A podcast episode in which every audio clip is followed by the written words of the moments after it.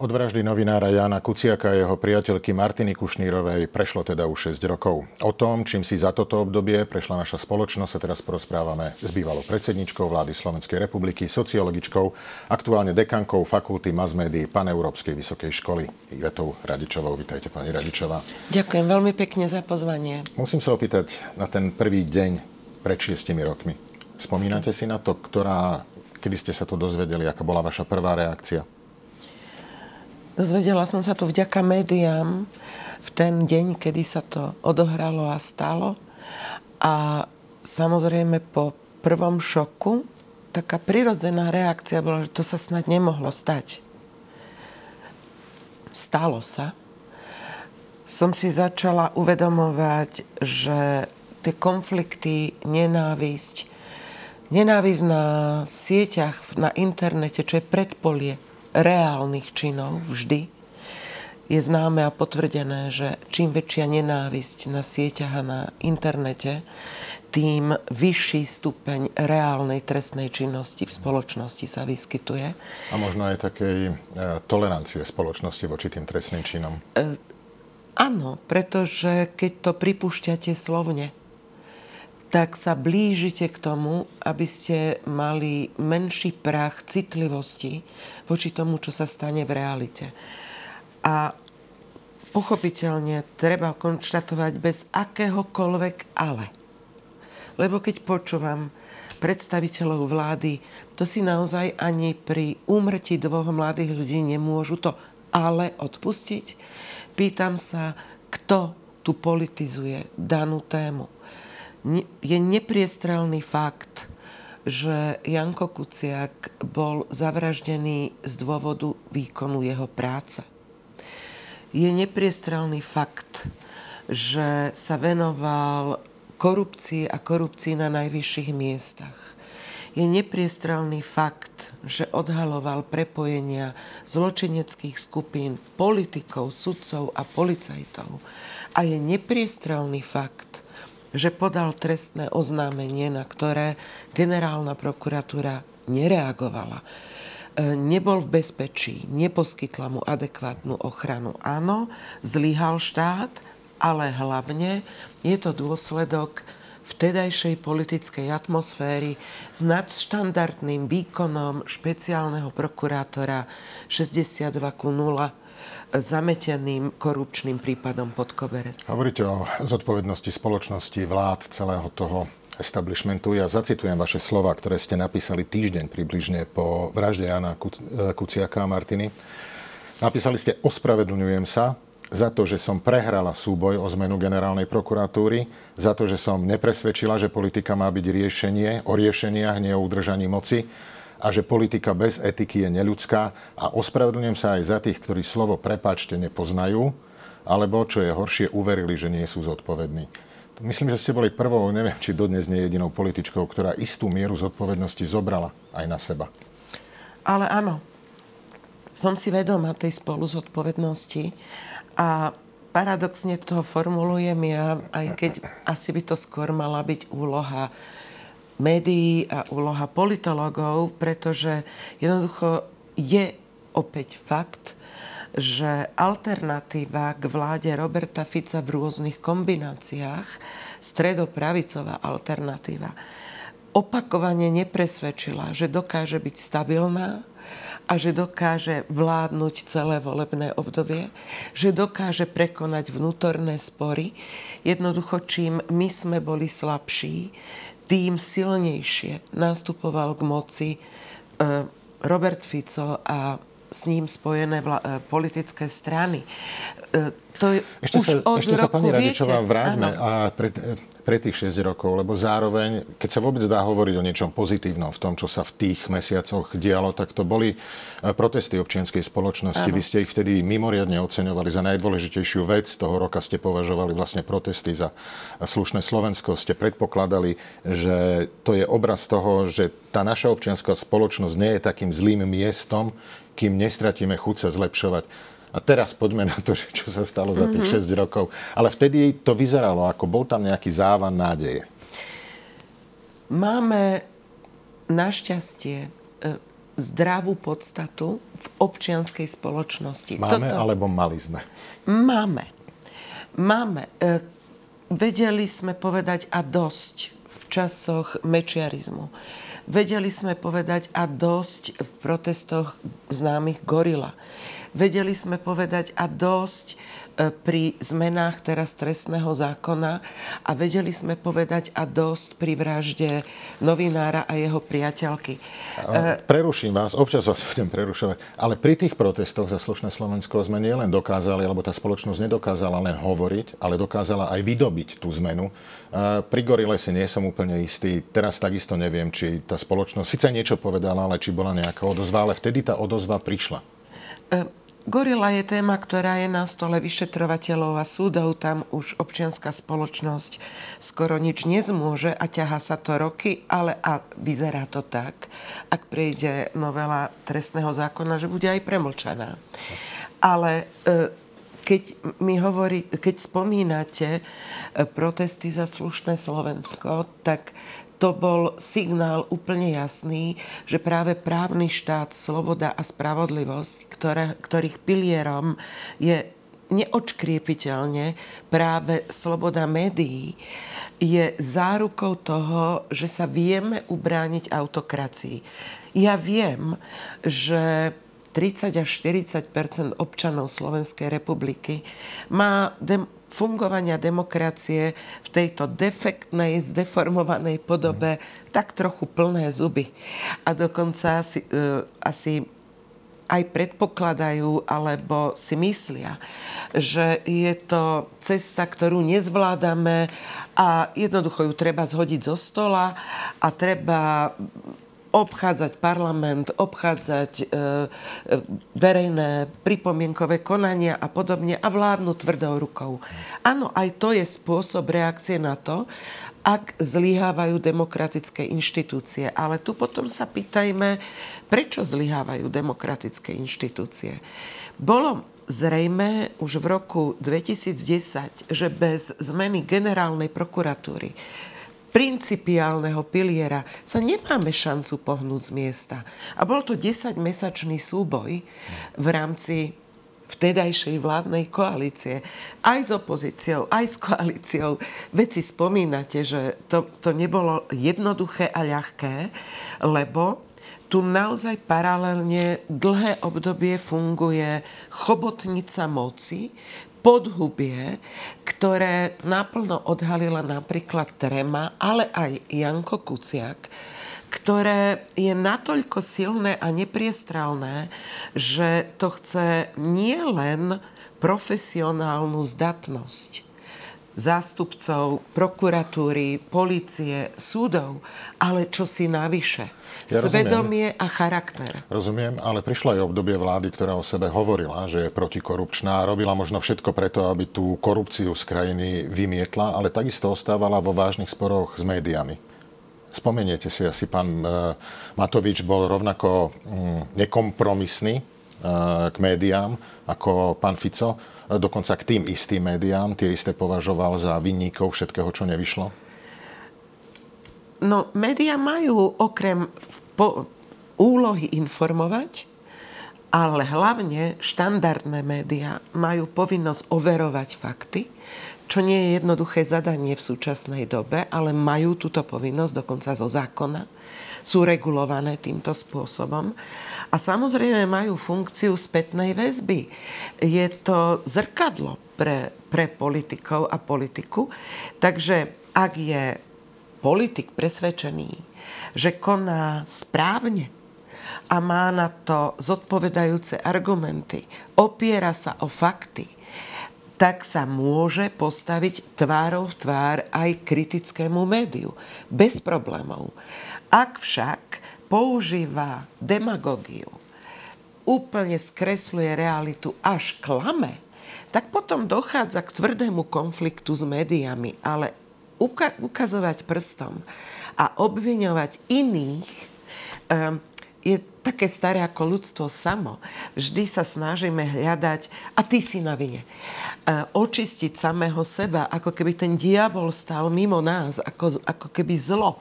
Vždy prichádzalo niekde zvonka, klopalo na dvere a my sa im snažíme neotvárať dvere, ja ale to povedať, nie je pravdou. Ja len chcem povedať, že za tých 6 rokov sa aspoň vizuálne nič nezmenilo.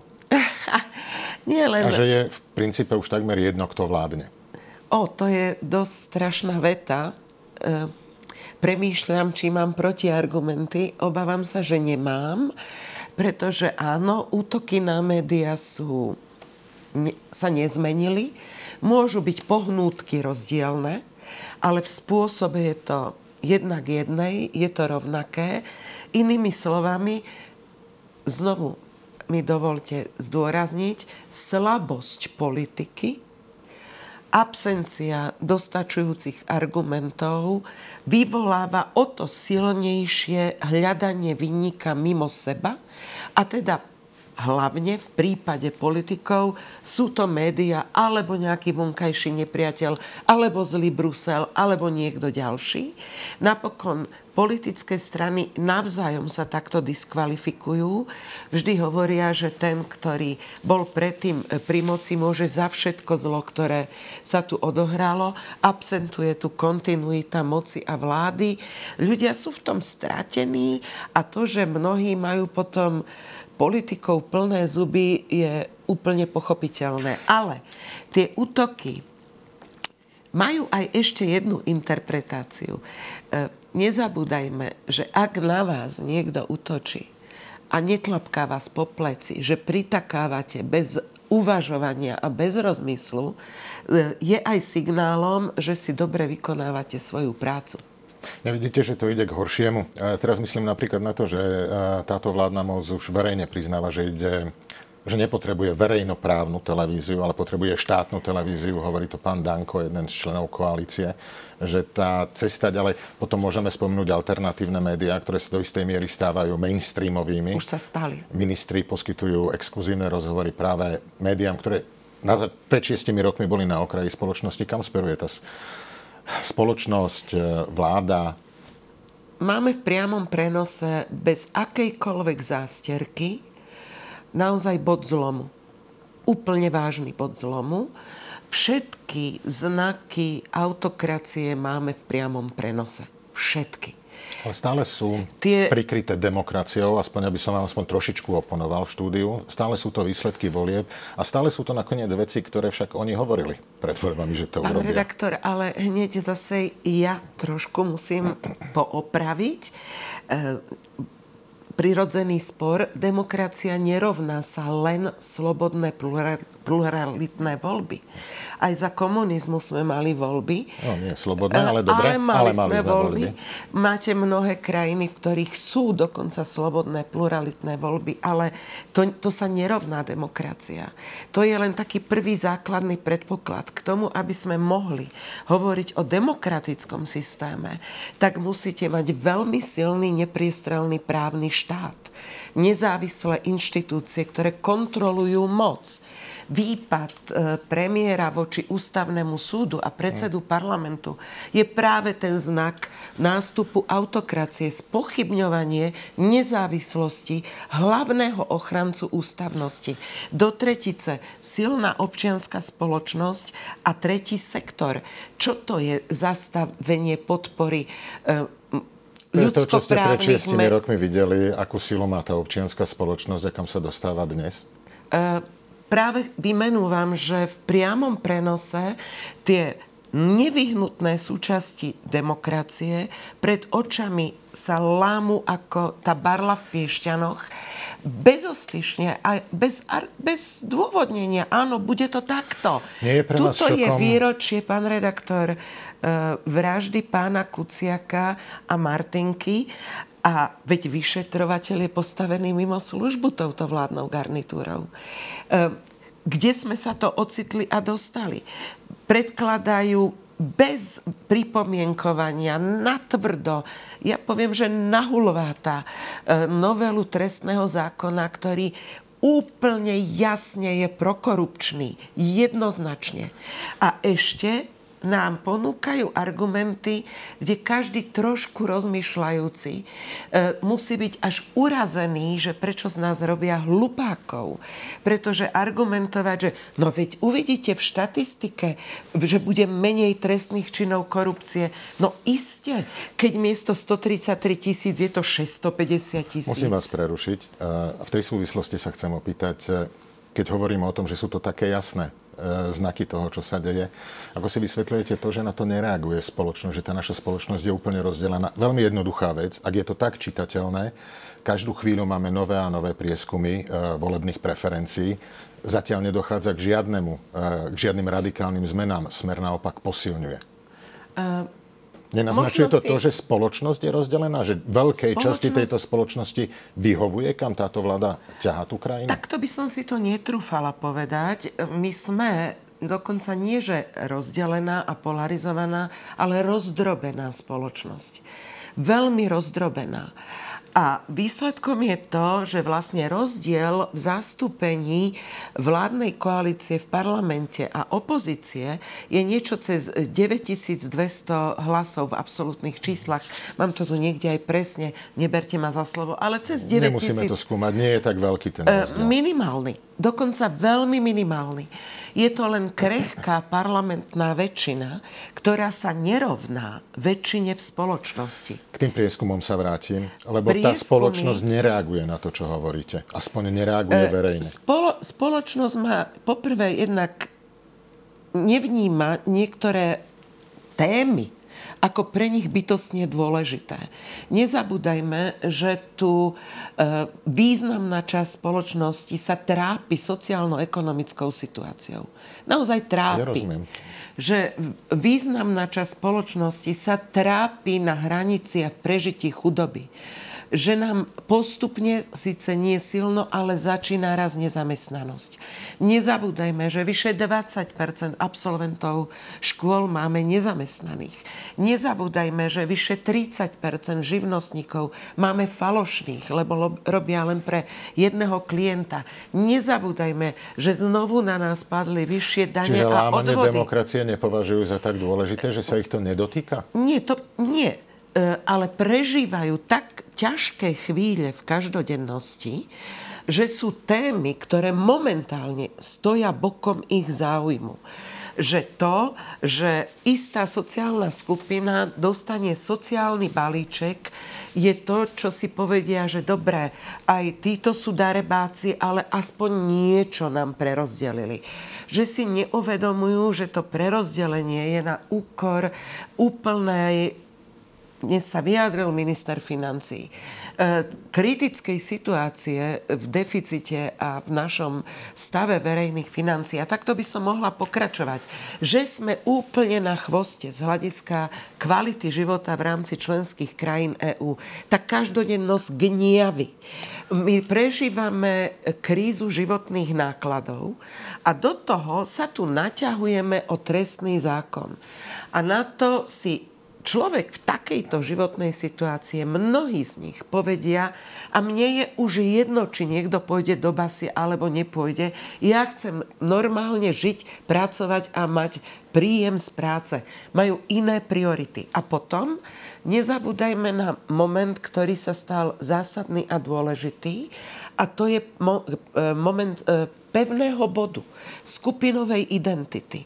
Ak 20 rokov podporujete istú politickú stranu, v tomto prípade Smer SD, a ten, tá vaša identita, lebo ste s ním stotožnení, ste jej súčasťou dlhý čas, je pod palbou permanentnou, nastupuje úplne prirodzene ten obranný val a odmietanie kritiky. A do toho vstúpil veľmi šikovne sám Robert Fico, lebo všetko rozmazal, všetko spochybnil, eh, aby týchto ľudí utvrdil v svojej podpore. Posledná otázka, eh, pani Radičová. Pár týždňov pred eh, prezidentskými voľbami. Áno. To všetko, čo ste hovorili, odzrkadli sa na výsledkoch?